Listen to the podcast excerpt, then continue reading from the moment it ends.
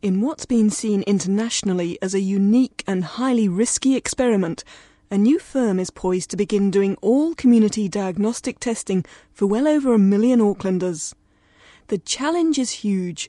In early September, a firm which is still being set up will take over the sole supply contract to test up to 36,000 blood and other samples for 9,000 patients a day.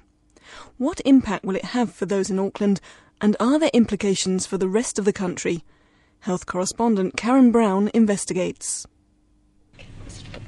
When I look down the microscope, I see cells, Yes. and I'm looking at the nucleus of the cells to decide if someone's got cancer or if they haven't got cancer. Sharon Wald-Vogel works for Diagnostic MedLab Limited, or DML, in its $50 million laboratory in Ellerslie, Auckland. She's a cytology technologist detecting cancer in cervical smears from around the country. What look to me like purple squiggles on a white background mean considerably more to her. So what I see down here, I see a cell, okay, and there's a nucleus, for example here, and the cytoplasm. And I'm looking at the nucleus, I'm looking at the size of the nucleus, the colour of the nucleus, the shape of the nucleus, to decide if that's a normal cell or if that's a malignant cell. And this, this cell here is normal. Far from normal, however, is the wider environment in which Sharon and her colleagues, both at DML and around the country, are working. In five months' time, DML will be forced to relinquish its decades old contract for all community laboratory testing of Aucklanders to Lab Tests Auckland Limited. Lab Tests won the $560 million contract several years ago on the back of a bid that promised to save Auckland health boards millions of dollars. But there's only one workforce and they're in short supply. For the contract change to work, a sizable chunk of DML's approximately 600 staff must switch employers, and so far there's little sign they will. DML staff at work at their laboratory bench aren't happy. The DHBs just want to give us a dumbed down health system. All they care about is the bottom line. They don't care about the standard and they don't actually care about what's good for the patient. It's what's good for the bottom line, as far as they're concerned. Sheila Ryken is second in charge of DML's haematology lab. Staff there analyse blood to pick up signs of ill health. They also examine bone marrow for lymphoma, leukemias, and other cancers and help train students doing the Bachelor of Medical Laboratory Science or BMLS degree. We do a lot of the placement final year for the BMLSs, and I can't see that happening in the new laboratory. And we also train most of the technicians. And if we were to go to the other lab, there would be neither time nor money nor inclination to do any of that. Lab Test says it'll pick up these training roles, but that's of little comfort to the DML staff. Sheila Ryken can't see how the new lab could match their own, which opened six years ago. This lab is the lab that everybody, all labs in New Zealand aspire to become, and we're just having it taken away from us. Just entering biochemistry. Now, biochemistry covers a huge array of tests. Marion Nowens is the senior scientist in the biochemistry section of the DML lab. We're testing hormones here and we also do some cancer testing. We do the fertility testing as well. We're doing about 5,000 blood samples through this area every day. Um, we do PSAs as a cancer testing that we're doing. We do thyroid function tests. We do pregnancy tests.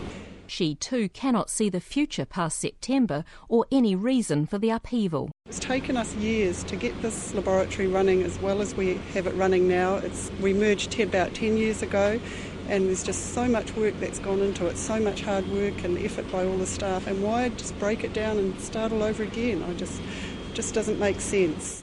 Wendy Annan is a supervisor in the microbiology lab where they grow organisms so they can tell family doctors if their patient has an infection, what caused it, and which antibiotic will treat it. They say they can do this and they say they can do that. Um, all, all that I'm saying is that, you know, I've got a little bit you know, of laboratory experience and I feel that they've made a mistake and I just want that to be heard. Using the tourniquet, I just select a vein that I can use to perform the venipuncture. Karen O'Neill takes one of the thousands of blood samples that go through DML every day in what amounts to an integral part of a complex, detailed, and exacting process. She's been a phlebotomist, That's someone who takes blood samples at DML for 12 years, and she's nervous. If the 7th of September comes and we do have to close up, I might just take a sabbatical and just sit back and take time to think about what my next move will be. Lab workers feel a strong sense of allegiance to their workplace, where what they do is largely unseen to the public but is crucially important in saving lives. Jonathan Fox heads the College of General Practitioners and the Council of Medical Colleges. Community laboratory services are the core of general practice in this country. It's a wonderful service that means that I can see a patient, have some tests done, which then allow me to either treat the patient or refer them on to the hospital. If I didn't have ready access to this high quality service and the backup from the pathologist, I would have to refer many more patients to hospital. But some worry about the future quality of the service because of the retendering controversy. The chief executive of Counties Manukau DHB, Geraint Martin, insists the change will offer the same level of service while freeing up tens of millions of dollars for hip operations and other things. We're not doing this, yeah, just for the sake of it. We're doing this because we've clearly identified that over the course of a contract, we'll be saving $120 million. That's $120 million that we can reinvest back into frontline services. You know, this is an era of making sure that every health dollar that we have pays dividends.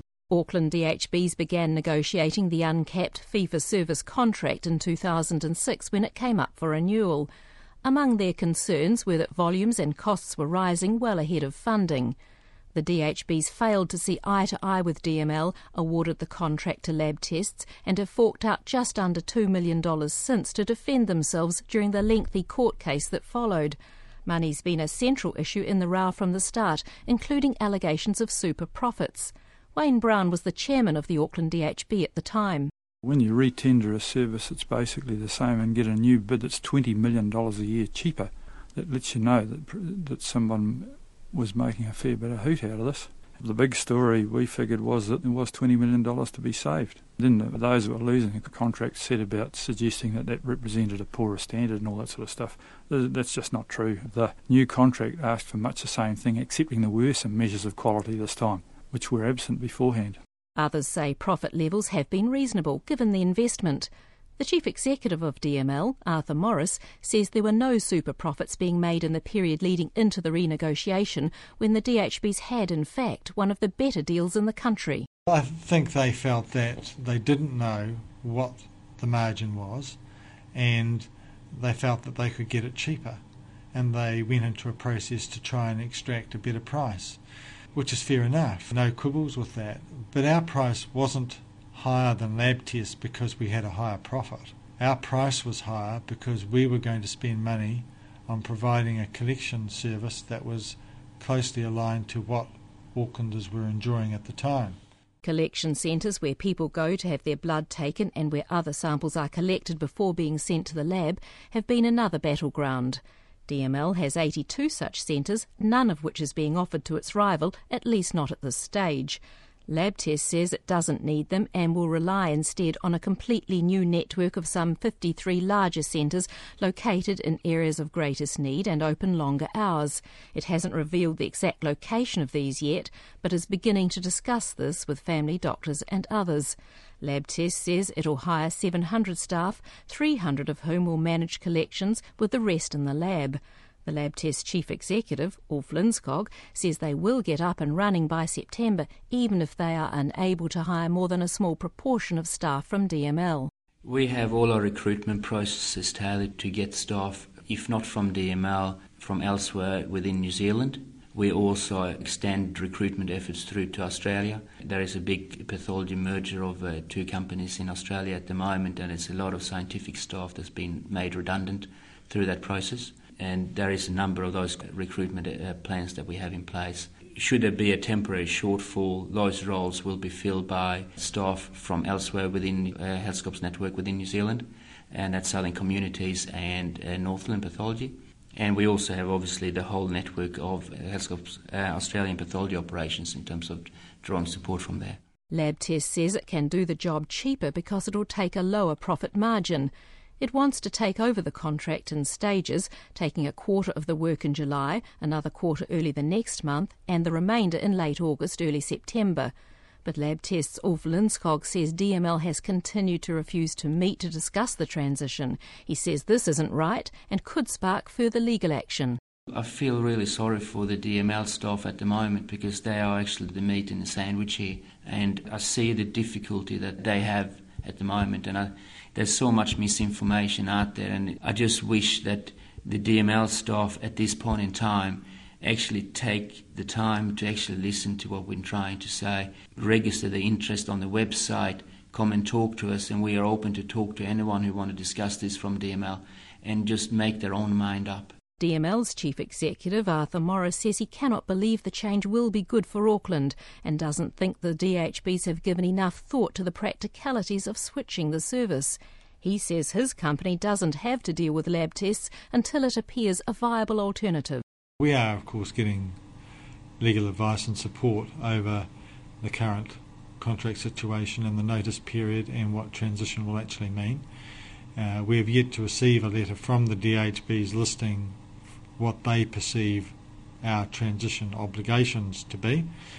Uh, I imagine that won't be too far away, but until we see that, we won't really know the fine detail of what's being requested.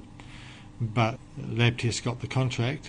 Uh, they've got a six month period to get up and running, and they've got to be ready to do it all on day one.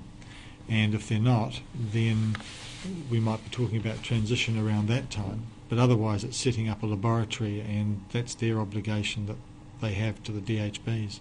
Arthur Morris says DML is not being obstructive, just realistic.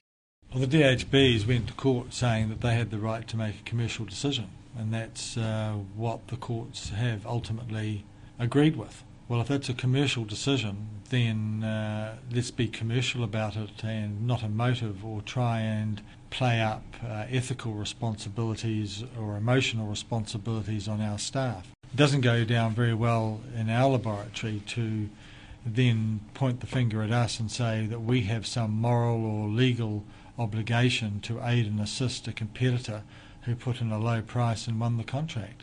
The DHB say they have a strong and well documented assurance from lab tests that it can pick up the contract on the go live date of September the 7th and a 120 page transition plan spelling out how it will be done. Geraint Martin, head of Counties Manukau DHB, says it'll happen. DML are not mission critical to the success of the lab test contract. We'd much rather DML work with us in terms of transfer collection centres that could be done. We'd much rather DML work with us in terms of keeping the great scientific staff within the Auckland community by uh, helping them tra- staff transition, should they wish to do so, to lab tests. But at the end of the day, DML are not mission critical to the success of the lab test contract. But DML staff is? Um, no. It's um, we've queried lab tests on this and said uh, if at the end of the day you we got no help from DML and there were no staff available who wanted to come across from DML, although that's not the case. Some staff have already begun to come over. That they very clearly said that they would be prepared and feel able to run the service without any any resources from DML. None of this is remotely reassuring to the broad based North Shore group representing GPs, nurses, and others who provide services in the community, Harbour Health Primary Health Organisation.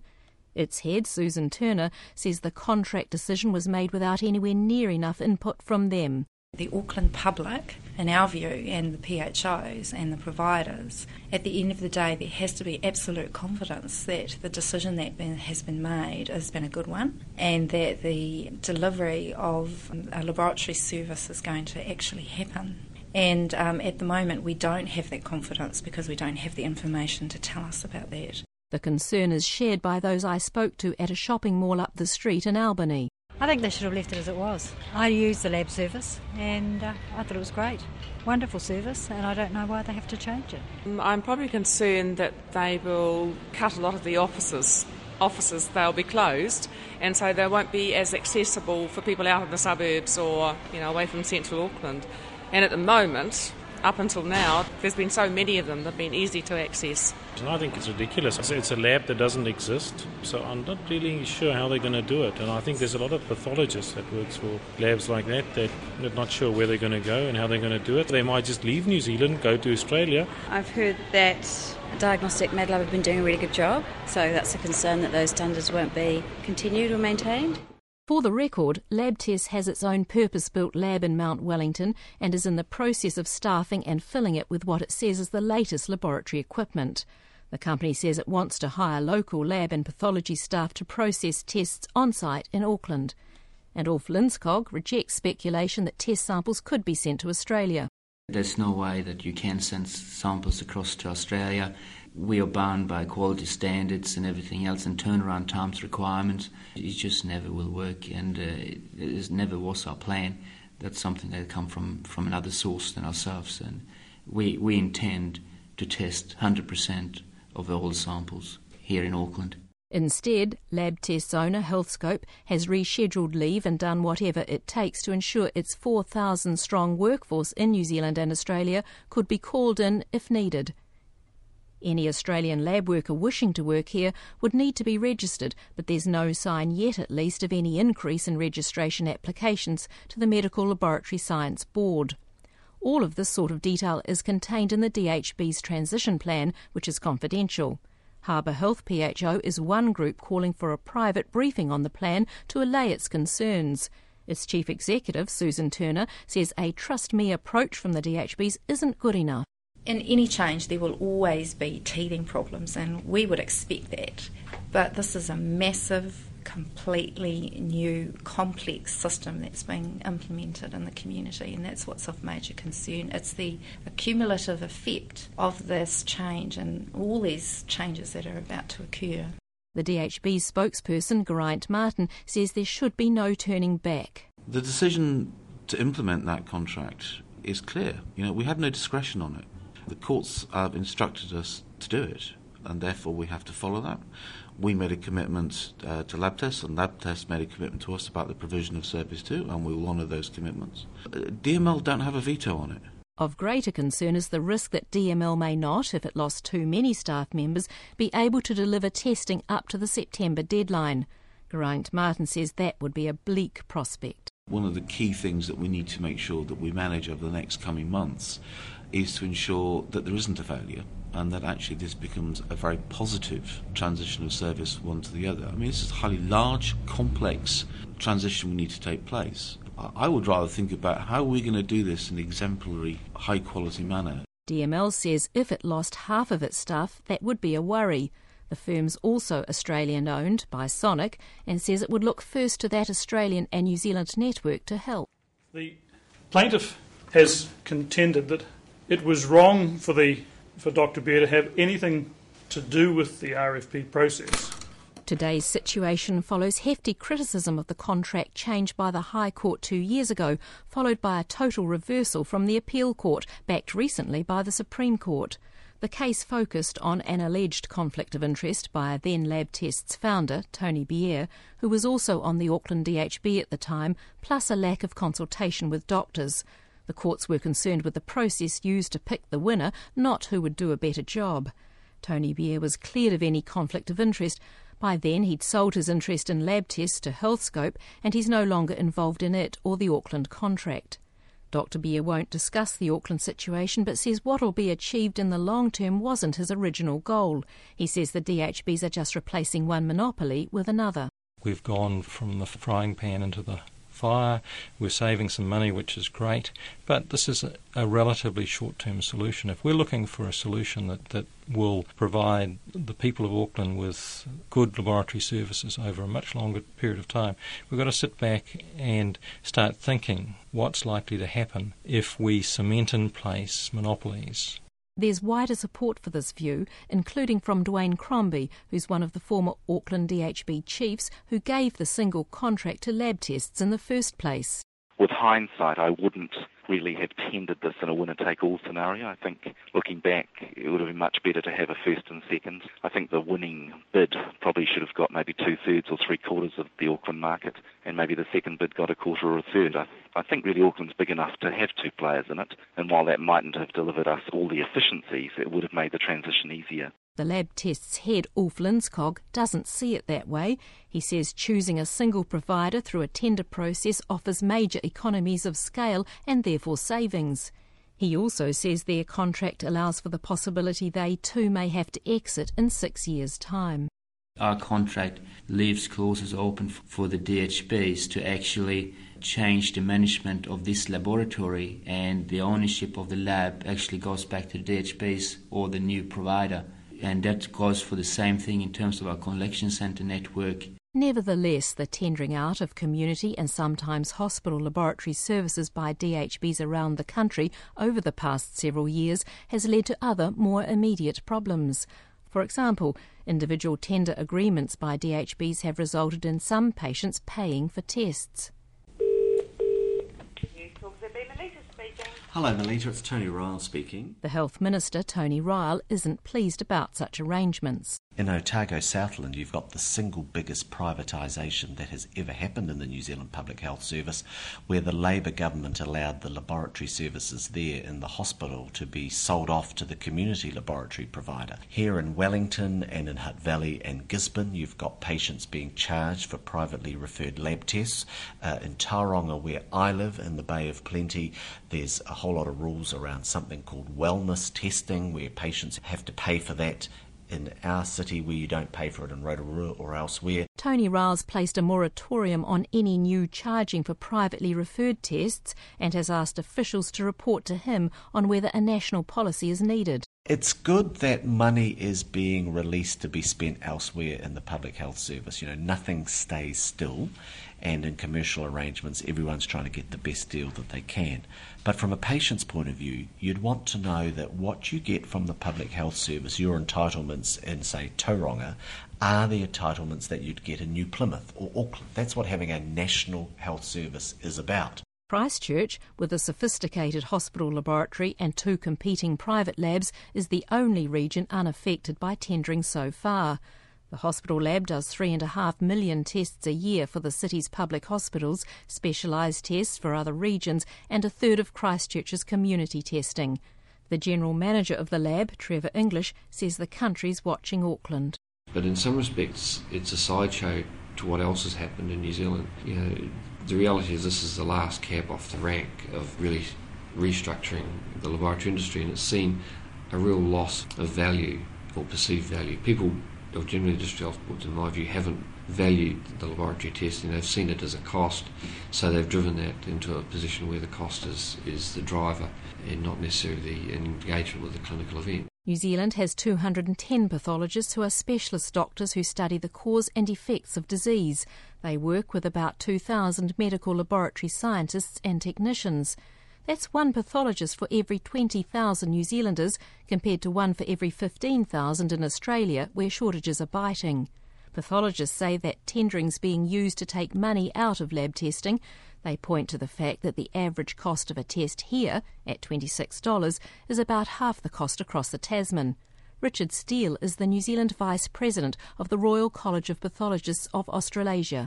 Probably about between 10 to 20 percent of the budget has been cut, particularly from community pathology over the last uh, three or four years, and this is in the face of a aging population where the numbers of tests are progressively going up. So that has been one of the impacts of the tendering. The second impact of the tendering is, is that we, as, as pathologists, want to maintain quality. So we're really focusing on maintaining the quality the existing tests, and it really hasn't given us an opportunity to long term plan, look to the future, and to keep New Zealand up with what's happening in the world of pathology, because clearly it's changing all the time with increasing technology and uh, advances in science.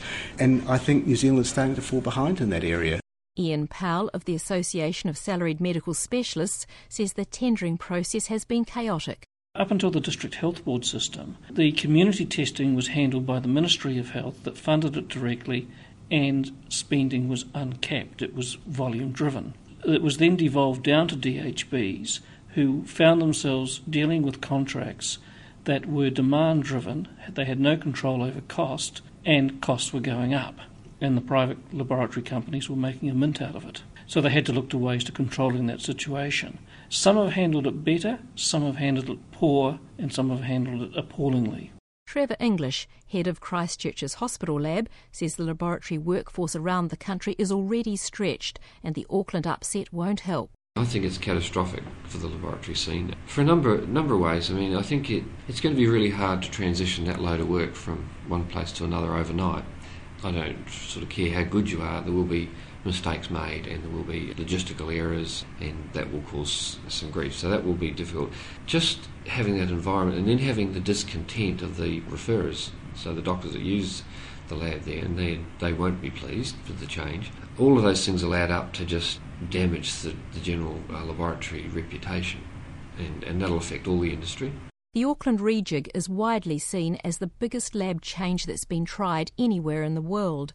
Among those watching is Texas based Robert Michel, who writes about lab industry developments for the well respected industry journal, The Dark Report. Can the new pathology vendor construct a brand new facility, equip it with state of the art instruments and analyzers, assemble a team of qualified laboratory scientists, and then with virtually little maiden voyage and dry run, essentially one second after midnight when the new contract becomes effective, service thousands of patients worth of specimens a night with the same quality that the existing pathology provider has.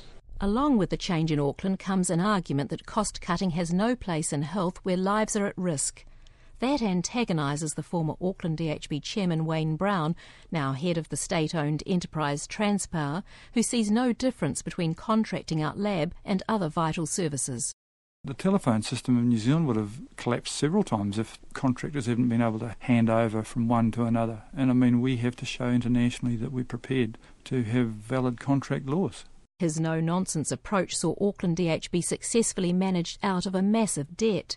Wayne Brown says Aucklanders should receive an even better service in the future. Well, there may well be a short period of, uh, of difficulties at the handover, but I mean, we've also had periods where our medical staff have gone on strike, and uh, this, the health system does cope through crises, and uh, there may be a crisis at the time. But uh, you've got to remember this was this process was vetted not only by Audit New Zealand, but by professors of the particular speciality the DHB's Geraint Martin says business decisions must be made in health, but it's not easy. I think that the whole community laboratory story is one that really shows how tense that tension can become between the sort of imperative for competitive tendering to give value for money against the, the issue of maintaining you know, an infrastructure for, for public health.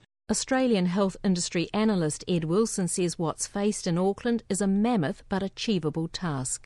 At the time of change, I would certainly, as an interested spectator, be watching for a breakdown. Such a, a gigantic change as this will not be easily accomplished, but I'll bet they're bending their minds to it. They are, but the critical period is still to come. Forced to make a prediction, most close observers say the new firm will get up and running. But what nobody can hazard a guess at is whether this experiment will be worthwhile in the long run. That programme was written and presented by Karen Brown. Technical production was by Leanne Smith, and the producer was Sue Ingram.